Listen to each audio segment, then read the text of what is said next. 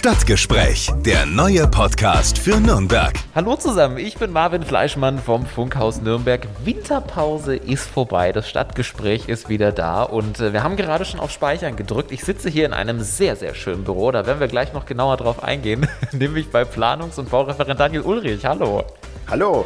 Wir haben gerade jetzt schön zusammen gepodcastet. Es war lustig, sehr unterhaltsam. Sie haben viele spannende Einblicke gegeben in Ihr Büro, wie es hier so aussieht und in Ihre Arbeit. Ne? Da liegt einiges auf dem Tisch. Einmal alles, von den Kinderbildern an der Wand über den Schreibtisch bis zur Möblierung, von den U-Bahn-Projekten über das, was die Straßenbahn so treibt, bis zu Hotelbauten in Nürnberg. Ein großes Bild der ganzen Stadt. Lieblingsprojekte? Hm, das war ein bisschen schwierig. Projekte, die vielleicht graue Haare bereitet haben. Es war ein sehr, sehr spannender Einblick in äh, das Baugeschehen in unserer Stadt. Ne? Und es bleibt spannend, weil das Baugeschehen wird wohl so schnell nicht zu Ende gehen, auch wenn es immer mühevoller wird. Das alles und noch viel mehr. Sehr viele Einblicke in den Arbeitsalltag unseres Baureferenten jetzt in dieser Ausgabe. Willkommen im Baumeisterhaus. Ja, danke. Baumeisterhaus. Man sieht schon, es wird auch gebaut. Draußen ist ein dickes Gerüst dran. Wir haben es fast mit unserem Podcast-Koffer ein bisschen umgerissen, aber es steht noch. Ich kann Sie beruhigen. Ja, es hat auch den Sturm überstanden, zum Glück. Ja, stimmt. Hat ja jetzt ordentlich gestürmt. Wir hatten ja jetzt gerade Antonia, die noch rumweht, aber ist alles safe verzurrt. Ich habe noch alle Ziegel auf dem Dach und Sehr gut. das Gerüst steht auch noch ordentlich. Sehr schön. Ja, wir sind in einem ähm, ja, sehr, sehr alten Gebäude. Es sieht auch sehr historisch äh, aus. Ich bin die Treppe hochgelaufen, alles aus Holz. Man muss schwindelfrei sein, um in ihr Büro zu kommen und äh, einen Aufzug gibt es auch nicht. Also jeder muss laufen. Oder haben wir ihn einfach nur nicht gefunden? Jeder muss laufen oder Ja. ich komme runter, wenn ich laufen kann. Wir haben Ja. ja, zwei schöne Erdgeschossräume, da komme ich natürlich runter. Und ja, es ist alt, 400 Jahre alt. Boah. Warum hat man es hier unten hingestellt? Früher haben die ganzen Stadtoberen alle oben gewohnt. Am Gideonberg, wo es schön ist und die Luft frisch war. Damals Ja. war das alles ein bisschen anders als heute. Ja.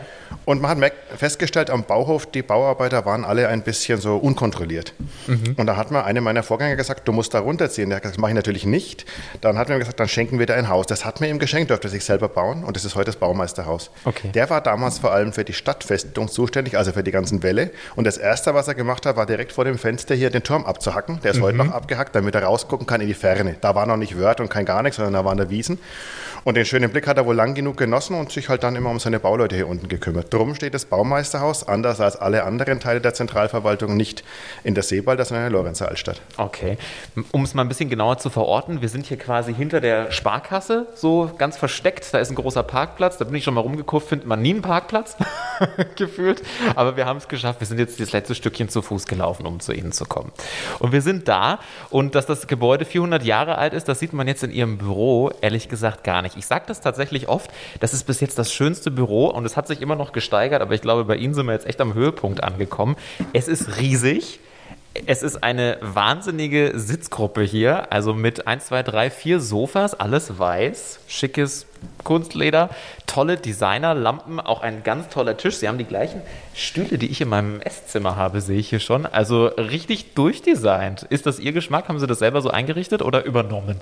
Wie Ich habe es selber auch? so eingerichtet, Ja. wie ich gekommen bin, war der Raum natürlich der gleiche, wie er heute ist. Er war Ja. grau lackiert, also statt der Holzoptik war das alles grau übermalt. Ja. Das war aber schon ziemlich kaputtes Grau, nach 30, 40 Jahren hellgrau. Das haben dann die Kollegen im Hochbau alles runtergenommen.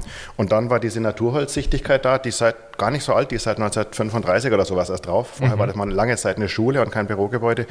Darum sind diese Holztafeln alle ähm, jetzt holzsichtig geworden. Man hat mich dann gefragt, ob ich sie wieder irgendwie lackieren will oder einlassen oder auf Eiche beizen. So wäre das historisch wohl richtig. Haben wir aber nicht gemacht. Ich finde, das ist jetzt so in, in Naturholz sehr, sehr schön geworden. Ein bisschen ist es Zirbelstube, aber nicht zu sehr. Also passt das ganz gut. Ich habe dann einen adäquaten Schreibtisch gesucht. Die Stadt hat natürlich sowas nicht, weil die Stadt hat keinen 400 Ach, Jahre alten Schreibtisch. Also Ja. habe ich den von meiner Oma geerbten Schreibtisch genommen, an Nee, dem echt? schon mein Urgroßvater gesessen hat. Ach, das schön. ist mein Schreibtisch. Passt so keine Arbeitsstättenrichtlinie, würde ich mal raten, aber man kann dran arbeiten und der Bildschirm hat Platz drauf. Er passt in den Raum. Ein bisschen klein, aber passt schon. Ein sehr, sehr schöner alter Holztisch und äh, ein riesiger Bildschirm obendrauf, dann nebendran eine, also wahnsinnig große Schreibtischlampe, die so vom Boden hochgeht und dann über ihrem Kopf hängt. Ähm, sieht alles sehr, sehr schick aus. Was ich gleich sehe, das haben sich nicht viele getraut, habe ich in den Büros so gesehen. Sie haben die Bilder direkt in die Holzwand reingehackt, ne? Die waren zum Glück schon, waren da schon dran. Ja, die, wie ich gekommen bin, waren diese Bilder, das sind Bilder der alten Baureferenten. Eigentlich alle, die es gab, hängen einmal um mich herum und starren mich an. Ah, Die hingen schon in diesen Holzfeldern drin. Ja. Und natürlich hat man die abgehängt, dann gebeizt und dann aber genau in die gleichen Nagellöcher wieder reingehängt. Das ist also alles Okay. ganz wunderbar. Und wenn man sich so diese alten alten Kupferstiche anschaut, dann fängt es irgendwann 1300 irgendwas an. Ich glaube jetzt mal nicht, dass die Originale hier an der Wand hängen, aber es sind halt schöne Kopien. Mhm. Und ähm, dann kommt eine ganz große Lücke, 1806 bis 1900 irgendwas. Mhm. Und dann äh, kommen jetzt meine frischeren Vorgänge. Und an der letzten freien Fläche hängt eine Uhr, die mich dann immer ein bisschen daran erinnert, irgendwann ist auch bei mir maschinen Also da kommt dann irgendwann wohl ihr. Da muss dann jemand mal meinen Kopf oh hinhängen, weh. aber dann bin ich ja weg, dann oh ist mir weh. egal. Okay, ja gut, aber dann nach ihm kommt auch nichts mehr, weil dann ist die Wand voll, ne? Ja, dann muss man anbauen oder in die zweite Reihe gehen, wie es halt so läuft. Okay, ja, sehr schön. Es sieht so ein bisschen aus nach Möbelhaus. Ähm, kann ich mir vorstellen, die Kollegen, was sagen die? Die kommen alle gerne zu Ihnen rein, oder? Das ist ja mit das schönste Büro wahrscheinlich. Ja, wir hatten früher, bevor ich den Job gemacht habe, war hier ein riesengroßer runder Tisch gestanden. Ja. Schwer, dunkel, mit einer guten Beleuchtung, aber alles sehr, sehr gediegen und gesetzt. Und aus meiner Erfahrung war das so, in diesem Zimmer mit mir muss man vor allem reden, man muss entspannt reden können und sehr selten in einem Plan rummalen. Das ist jetzt nicht meine Kernaufgabe. Und die meisten Leute mögen es auch nicht, wenn ich in Plänen rummal, weil die haben ja selber schon sich was gedacht. Also haben wir ähm, hier über die zentrale Beschaffung unsere Sofas und Sessel kommen lassen, sind dann doch nicht so teuer geworden, wie sie ausschauen, sind auch nicht so gut, wie sie ausschauen. Wenn man mal drin sitzt, dann ist es ein bisschen ernüchternd, aber sie gucken gut aus. Und die eine Stunde, die man normalerweise so einen Termin macht, da halten die auch gut durch. Mhm. Und die bieten, glaube ich, so eine gute Gesprächsatmosphäre, dass man einfach ähm, angenehm miteinander sprechen kann. Haben wir eine lange Beschaffungsgeschichte. Sie sehen, da sind zwei so braune Tische. Mhm. Das sind schon der dritte und der vierte. Der erste hatte irgendwie Spalten, da ist er ausgetauscht worden. Der zweite ist auseinandergefallen, da ist er wieder ausgetauscht worden. Und da waren erst sechs Wochen ins Land gegangen. Und die, der dritte kam dann, hat er wieder Spalten, den haben sie aber stehen lassen und mir einen vierten hingestellt. Das okay. ist der Segen europaweiter Beschaffung. Am Ende kriegt man dann immer das Billigste, aber nicht immer das Beste. Autsch. Haben wir jetzt. Ja, sehr schön. Wenn man sich sein Büro so schön einrichtet, dann äh, spricht das meistens auch dafür, dass man sehr, sehr, sehr viel Zeit äh, und lange Tage hier verbringt. Ist das bei Ihnen so? Gibt es Nachtschichten? Die Nachtschichten sind meistens draußen in Bürgerversammlungen oder ja. Bürgerveranstaltungen. Irgendwann, also ich fange immer so zwischen halb acht und acht an zu arbeiten, irgendwann kann man dann auch nicht mehr konstruktiv, produktiv arbeiten und dann bleiben noch die Gesprächsformate, wird das Gehirn ja ganz anders gefordert, das geht dann schon abends, aber ich würde jetzt mal raten, abends um elf habe ich hier noch nie irgendwas geschrieben, da bin ich dann auch einfach zu durch. Mhm. Also gearbeitet wird hier tagsüber und nachts bin ich draußen in der richtigen Welt. Okay, Wahnsinn, dann bin ich beruhigt. Und was hier auch noch ein ganz äh, großer elementarer Bestandteil ist in Ihrem Büro, da muss ich mal so ein Stück zur Seite gehen. Sie haben nämlich eine, ich würde schon fast sagen, tafelähnliche Konstruktion an der Wand, die kann man aufklappen. Es ist riesengroß und da hängt ein Stadtplan von Nürnberg, würde ich jetzt mal sagen, in der Mitte. Ne?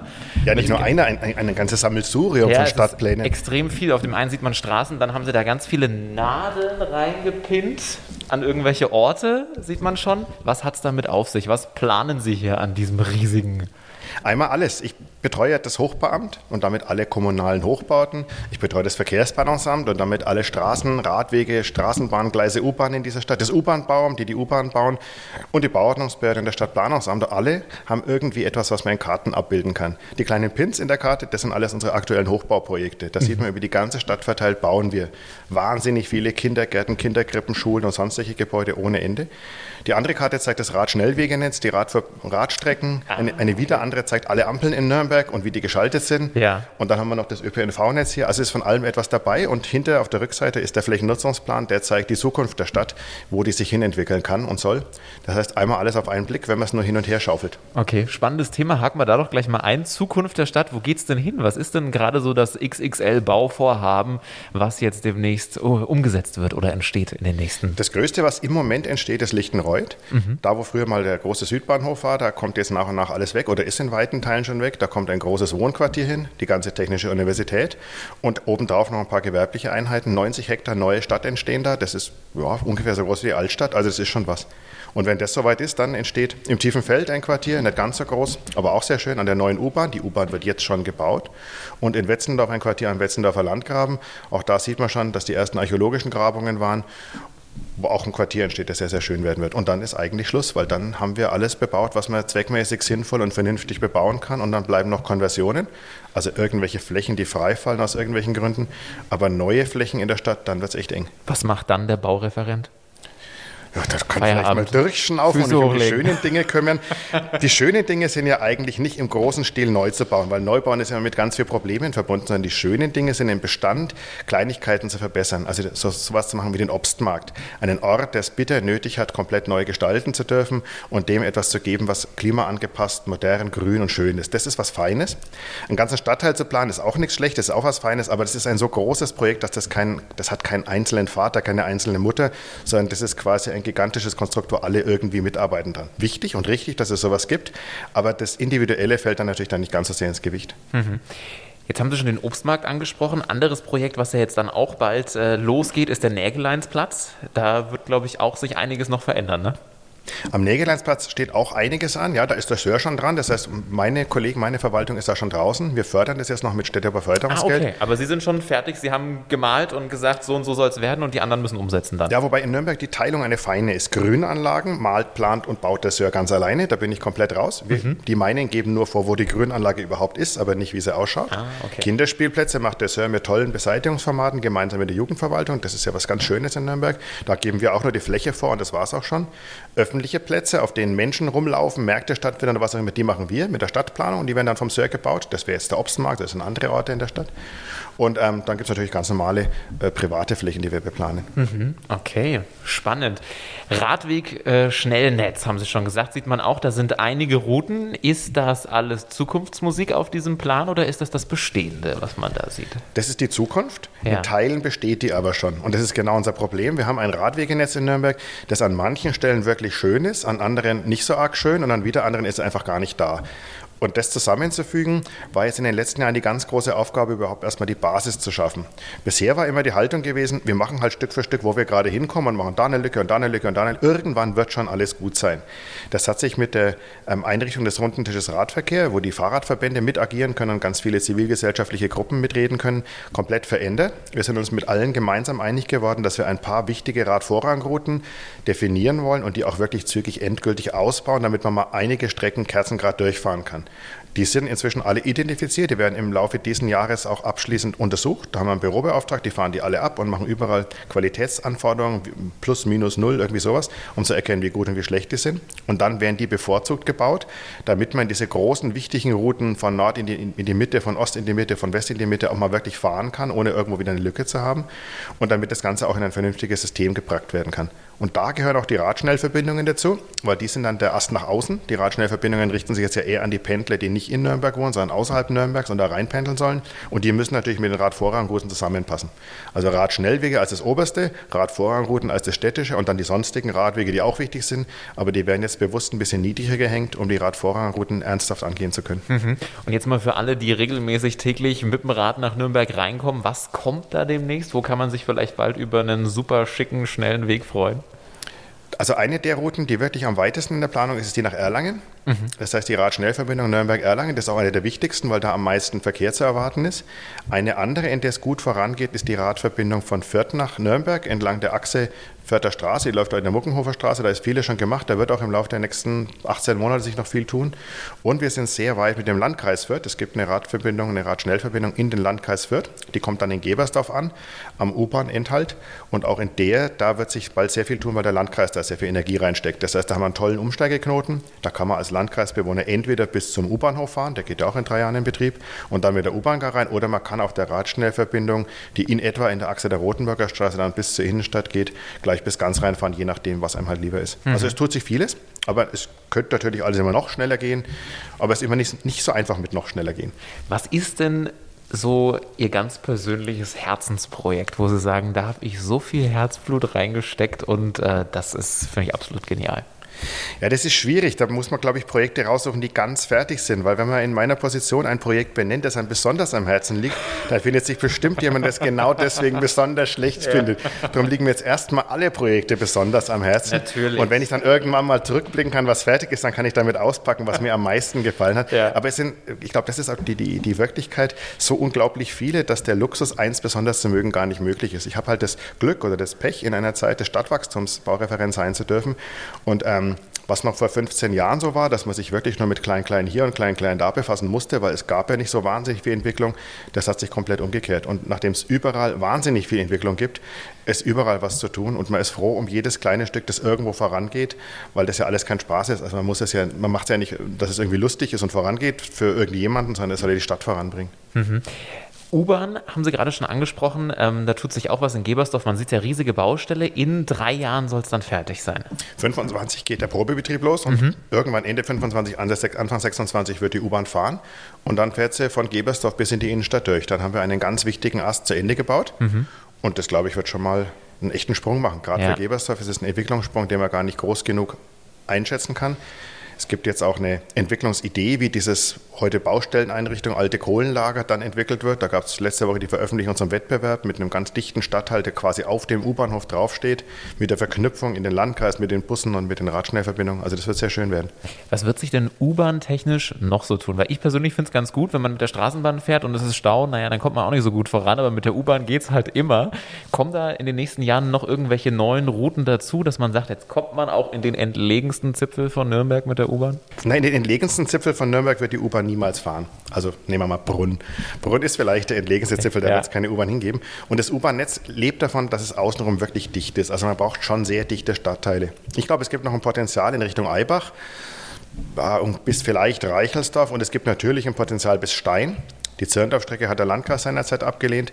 Das waren aber auch schon alle Erweiterungen, die man sich vorstellen kann. Wir haben ja immer wieder neue Trassen überprüft. Auch die Politik hat jedes Jahr mal eine neue Idee. Da gibt es ein Standardverfahren, wie man die bewerten kann, ob das förderfähig wird.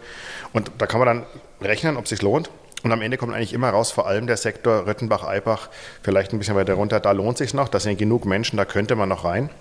Aber es ist auch da nicht so, dass es sich sofort auf den ersten Blick ganz heftig lohnt, sondern eben gerade noch. Und so ein gerade noch, das muss man auch wirklich gut rechnen. Also vielleicht gibt es da noch mal einen Ast Richtung Süden. Aber ansonsten glaube ich, ist das U-Bahn-Netz weitgehend fertig gebaut. Das kommt jetzt uns auch ein bisschen zu Pass, weil wir müssen jetzt langsam anfangen, es zu sanieren. Und ähm, das kostet auch Geld. Also wenn man jetzt sich so anschaut, die U1 von Langwasser kommend ist jetzt so 40 Jahre, 50 Jahre alt. Und da muss man jetzt Stück für Stück fast genau das gleiche Geld reinstecken wie in den Bau damals, damit die auch dauerhaft so schön bleibt, wie sie ist. Aber machen Sie das dann auch hier auf dem Plan, dass Sie sagen, okay, da und da soll sie lang gehen und dann wird hier der Strich gezogen und dann wird da gebaut? Oder wie muss man sich das vorstellen? Ja, so einfach ist es leider nicht. Also vielleicht fängt eine Planung mit so einem Strich an auf so einer Karte wie diese, die hier an der Wand hängt, aber dann geht es sofort in die Details. Da kommen die Geologen und sagen, wo schon mal überhaupt nicht geht. Dann kommen die Spartenträger und sagen, hier ist ein Hauptsammler, da baut ihr mir keine U-Bahn rein. Und äh, dann kommen natürlich vor allem die Leute, die die technischen Untersuchungen machen für die Frage, wie viele Menschen wohnen denn da? Und dann dauert das alles seine Zeit. Also es ist nicht so, dass U-Bahn- U-Bahn-Bau das Werk eines großen, genialen Kopfes ist, der sich irgendwas ausdenkt. Das ist Ja. ein bisschen mehr sophisticated. Wurde da schon mal irgendwas äh, Kurioses ausgegraben beim U-Bahn-Bau? Also ich meine, wenn man so ein kilometerlanges Tunnel durchs Erdreich schiebt, äh, da muss man doch mal irgendwas entdecken, oder? Ja, erstaunlich wenig, weil wir ja meistens tatsächlich im Tunnelvortrieb sind. Also wir gehen durch die Geologie durch, da ist dann nichts mehr, was man ausgraben kann. Das heißt, das sind unten die Maschinen, die graben wie im Bergbau durch den Stein durch. zermahlen. Den Fels zermahlen den, dann kommen nur noch Brösel raus. Okay. Interessant sind eher die U-Bahnhöfe, weil die sind meistens in offener Bauweise, also man schaufelt die Erde weg und da finden manchmal die Archäologen was. Aber das, was man halt in Nürnberg immer so findet, ein bisschen Jungsteinzeit, ein bisschen Altsteinzeit, sehr viel Bronzezeit und keine Römer. Und ja, immer keine, ich suche immer nach Römer, aber es gibt keine Römer. Und ich habe meinen Stadtarchäologen, den, den letzten, der jetzt im Ruhestand ist, habe ich immer gequält, damit ich will irgendwas Römisches. Er hat, aber er hat nichts Römisches gefunden. Es gibt einfach nichts Römisches in Nürnberg. Mann, oh Mann. Und dann gibt es natürlich noch die Fliegerbomben, da wird ja auch zuhauf Die immer bomben, immer. Reste aus allen Zeiten. Das die ganze Stadt ist komplett verseucht ja, damit. Hält uns immer auf Trab, natürlich auch in den Nachrichten.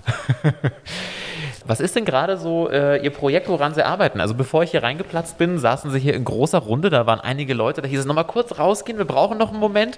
Was, was wurde denn da gerade beraten? Es sah sehr wichtig aus. Oh. Das ist Wochenlage. Einmal die Woche setze ich mich mit allen meinen direkten Mitarbeitern am Montagvormittag zusammen und wir gehen die Woche durch, meinen Terminkalender und die Themen, die meine Mitarbeiter alle so haben.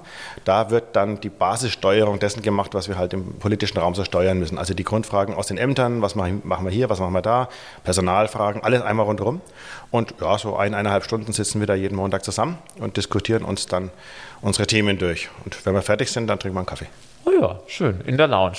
Das ist ja muckelig, ne? Ja, in der Lounge. Und der, und der Kaffee ist ja auch ganz gut, muss man sagen. Was ist denn gerade so Ihr, Ihr großes Projekt, wo Sie dran arbeiten, was gerade so auf Ihrem Tisch liegt, wo Sie sagen, es beschäftigt mich momentan jede Woche, Tag ein, Tag aus? Gibt es da sowas? Ja, eins der, also das, das Schöne ist, dass meistens die Projekte, die ich machen muss, oder die Themen, die ich machen muss, für mich immer akute Entscheidungen brauchen. Das heißt, wenn ich was entschieden habe, dann habe ich erstmal wieder eine Zeit lang, wo ich was anderes machen kann, weil ich ja selber keine Projektarbeit mache. Es gibt schon ein paar Langläufer, die begleite ich. Ich habe jetzt ein paar große Stadtratsvorlagen begleitet zum Thema ähm, Energie, zum Thema tiefes Feldenergieversorgung. Sowas mache ich dann auch selber. Oder ich habe jetzt das große Thema Technische Universität. Da bin ich auch relativ eng eingebunden, weil es da sehr, sehr viele Koordinationsthemen gibt, damit es auch wirklich schnell was wird. Also es gibt immer wieder so Punkte, die schlagen dann oben auf, wo man sagt, da möchte man sich vielleicht auf der Arbeitsebene nicht irgendwie zu sehr damit rumärgern oder man kommt nicht weiter, dann schlägt es bei mir auf. Aber es ist so ein bunter Gemischtwarenladen, dass eigentlich immer von allem für alle was dabei ist. Also es ist nicht so, dass ich irgendwie drei Tage am Stück mich um ein Thema kümmern kann. Das bleibt mir nicht. Was war denn das kurioseste äh, Bauprojekt oder das äh, vielleicht lustigste, wildeste, verrückte, was Sie jemals planen mussten? Ja, Mai. Kann man jetzt auch wieder nicht sagen. Was, Ja, was immer schon lustig und böse. ja, wir, wir, wir bauen viel, aber ich glaube, wilde und lustige Sachen sind gar nicht so unbedingt das Hauptthema, weil es am Ende doch immer alles in der Öffentlichkeit steht. Ja. Und der Druck, dass es was Sinnvolles und Richtiges ist, ist schon sehr, sehr groß. Mhm. Das heißt, ich erinnere mich jetzt nicht so akut an irgendwas furchtbar Wildes und Lustiges. Es ist immer blöd in so einer Sendung, würde man jetzt gerne irgendwas furchtbar Lustiges sagen, Ja, aber natürlich. Gibt es da- irgendwas, wo Sie sagen, da habe ich echt graue Haare von bekommen? Also das hat mich die ganze Zeit immer wirklich viel, viel Nerven gekostet. und nicht bei der Stadt. Aber ich habe Nein. ein Vorleben gehabt, da hatte ich mal Spaß. Okay, sehr schön. Ja gut, wir lassen den Blick nochmal schweifen. Äh, Ich habe schon gesehen, Sie haben hier auch, hier ist hinter Ihrer Tafel schon fast noch so eine Holztür in der Wand. Was ist das für ein geheimes Kämmerchen? Ja, einer meiner Vorgänger hat die Tür, die ins Nachbarbüro geht, zugemacht und hat dort einen Fernseher untergebracht gehabt, Nee. samt dem Videorekorder. Hinter dieser Tür, die, der Fernseher ist natürlich längst weg und der Videorekorder auch. Jetzt ist da eine Garderobe drin, da hängen Ersatzklamotten für mich, falls ich mich irgendwie mal einschweine am Tag oder was. Okay. auch immer. Das ist also ganz normal, Garderobenschrank. Ist völlig Da haben Sie so langweilig. einen so einen Reserve-Kleiderschrank hier stehen immer. Ja, das ist im Prinzip der Reservekleiderschrank. Okay. Weil, wie gesagt, wenn man um halb acht anfängt und um abends um elf immer noch irgendwo sein muss, ist manchmal ein zweites Hemd nicht ganz falsch. Kann schon mal sein, dass der Senf von den drei im Weglanden aus Versehen auf dem Hemd gelandet ist. Sie nicken, okay, ich verstehe. Damals noch sehr schön in den Baureferenten, weil man kennt es ja eh nicht Ja. alle. Oh, da das dürfen sich dann gelegentliche Kinder verewigen, weil meinen Kindern ist es ja auch Ah. wichtig, präsent zu sein. Kinderbilder an der Ja, Wand. Kinderbild. Die Kleine hat mir Ray aus Star Wars gemalt und Ach, die schön. hängt jetzt über irgendeinem Tucher oder was auch immer. Nee, da. Sie haben den einfach überhangen. ich habe den einfach überhangen. Der, Oh, dann starrt er mich nicht so tot an, sondern dann starrt mich Ray an. Das ist irgendwie viel lustig. okay. Und das, das, ist das jetzt schwierig, wenn das jemand hört? Muss ich das rausschneiden oder ist das in Ordnung, wenn Sie einfach hier Ihre Vorgänger überkleben? Die sind schon so lange tot, dass ich glaube, da werden Fragt keiner mehr nach, ne? Kommt keiner mehr. Okay, na gut. Dann ist das in Ordnung. Ja, und was steht jetzt heute bei Ihnen noch an? Äh, Die Woche ist noch jung. Wir sind jetzt gerade am Montag. Die Ausgabe kommt am Donnerstag online. Wie, wie sieht Ihre Woche aus und wie geht es jetzt weiter, wenn ich hier verschwunden bin? Ja, jetzt kämpfe ich mich erstmal durch meine E-Mails durch. Ja. Ich hoffe, dass ich das ungefähr bis zwei geschafft habe. Um zwei geht es dann weiter. Da kommt dann eine größere Information, wo die Kollegen vom Verkehrsplanungsamt kommen und mir den aktuellen Stand der ganzen Trassenplanungen für Straßenbahnen in Nürnberg erläutern. Wir haben drei große Projekte. Wir haben die Stadtumlandbahn nach Erlangen, wir haben die Tram in der Minervastraße und wir haben die große Straßenbahn ins Unigelände bis weiter zum Klinikum Süd. Alle drei werden gerade heftig beplant. Da kriege ich heute mal ein Update, wo wir überall stehen, was zu entscheiden ist, wie es vorangeht. Danach sind dann wie jeden Montagnachmittag die Fraktionssitzungen. Jetzt bin ich parteilos und insofern immer in einer anderen Fraktion, meistens in der, die mich aufgestellt hat. Das ist die SPD-Fraktion. Und da werden grundsätzliche politische Entscheidungen diskutiert. Im Moment steht es für mich diese Woche, glaube ich, nichts wirklich Brisantes an, aber kommt ja immer wieder mal was. Und dann geht die Woche ihren Gang. Die Woche ist Stadtrat, das ist immer schön. Zwischendurch ist Vergabeausschuss. Da werden einige, einige Bauprojekte neu beschlossen und natürlich auch Bauleistungen vergeben. Ja, und dann kommen Ferien. Ja. Ich habe ja zwei Schulkinder, insofern bin ich ein Ferienmensch. Das heißt, jetzt kommen dann die Faschingsferien und da ist dann erstmal eine Woche Sense. Minimalausstattung. Nee, kein Skifahren. Das Skifahren ist nicht so meine Welt. Nee. Wir sind dann halt da und ich schaue, dass ich äh, meine Termine auf ein Minimum reduziere, das bisschen was online geht. Ich habe schon gesehen, zwei sind schon wieder. Das ist Dumme an diesen Online-Sachen, da kann man immer sagen, ja, jetzt sind sie ja eh da, dann können es doch auch online gehen. Im Urlaub werden Sie zu bombardiert. Also in den Kurz, kurzen, ist ja nur ein Ein-Wochen-Urlaub, da kann das schon mal passieren. Okay. Ich bemühe mich im Sommerurlaub, da schaue ich dann immer, dass ich drei Wochen zustande kriege, da schaue ich dann schon, dass es wirklich gar nichts ist. Aber ja, wenn es kommt, kommt es halt, man kann es jetzt dann eh nicht ändern. Ist so. Solange man es gerne macht, ist es ja okay, hoffe ich. Das stimmt, das stimmt. Ähm, wo wir gerade schon beim Thema äh, Urlaub sind, wie sieht es denn bei Ihnen so freizeitmäßig aus? Sind Sie daheim auch so designermäßig ein bisschen dann unterwegs? Daheim ist, die, ist bei mir die Frau, die die anschafft, was das Thema Design angeht. Ich Und Sie dürfen das sich hier Gerne austoben. und schön und ich muss mich hier austoben, darf mich hier austoben, wobei sie ist viel strenger als ich. Okay. Also so, so verspielt wie das hier ist, dürfte ich zu Hause nicht. Das muss, muss schon ordentlich sein. Nein, echt? Ah, ja, schöne? Sachen dann. Ma- sind ja auch schöne Sachen, aber hier ist es ja so ein bisschen kunterbunt, ein bisschen dieses äh, alte Zeug, ein bisschen das neue Zeug. Das Ja. Gibt es denn irgendwas, ähm, das frage ich meine, ja, die Leute, die ich besuche in diesem Podcast immer ganz gerne, gibt es irgendwas, was Sie verraten können? Irgendein tolles Bauprojekt, wo Sie wissen, das weiß eigentlich noch keiner und das kann man jetzt mal hier schön raushauen, was uns demnächst vielleicht mal erwartet? Nein. Da bin ich aber mal gespannt, was mir da jetzt gerade mal so spontan einfällt. Ja, Sie wissen bestimmt irgendwas. Die Frage ist nur, ob Sie es sagen dürfen. Ja, das ist das Schwierige. Gell? Das Schlimme ist auch, wenn ich sage, dann weiß ich nicht, ob es wirklich kommt, weil der größte Teil von so. dem, was ich weiß, ist nachher für die Katz. Echt? Das Dilemma am Bauen ist, ganz oft kommen Leute mit furchtbar tollen Ideen und wir reden Stunden und Tage lang darüber und diskutieren, wie man das lösen könnte, um dann festzustellen, sie haben sich doch anders überlegt. Privatwirtschaftliches Bauen heißt halt nicht nur, dass es öffentlich-rechtlich geht, also wir das irgendwann genehmigen können, sondern es muss ja irgendwie finanziert werden. Und da scheitert es dann oft, weil tolle Ideen halt dann vielleicht aus Sicht der Banken oder von wem auch immer nicht immer tolle Ideen sind. Und darum ist es ganz oft so, dass ich hier Ideen habe, von denen manchmal auch Menschen vor Ort draußen irgendwas mitbekommen, weil ja die Investoren auch rumrennen, die sich aber dann einfach in, komplett in nichts auflösen. Mhm. Ein Drittel aller Baugenehmigungen, die wir erteilen, landen direkt im Mülleimer. Die werden nie gebaut. Also wir genehmigen viel mehr, als gebaut wird, weil auf dem gleichen Grundstück kann man ja mehrere Bauanträge stellen, auch nacheinander, auch miteinander.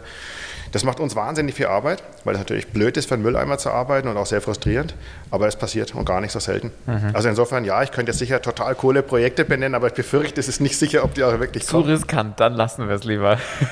sehr schön. Ich wollte auch gerade fragen, ist das nicht sehr frustrierend, aber ich glaube, Sie haben trotzdem immer noch jede Menge Spaß bei der Arbeit. Es bleibt Man genug übrig, es. was schön wird. Und es, ich finde, es gibt auch immer wieder Projekte, wo sich die ganze Mühe gelohnt hat.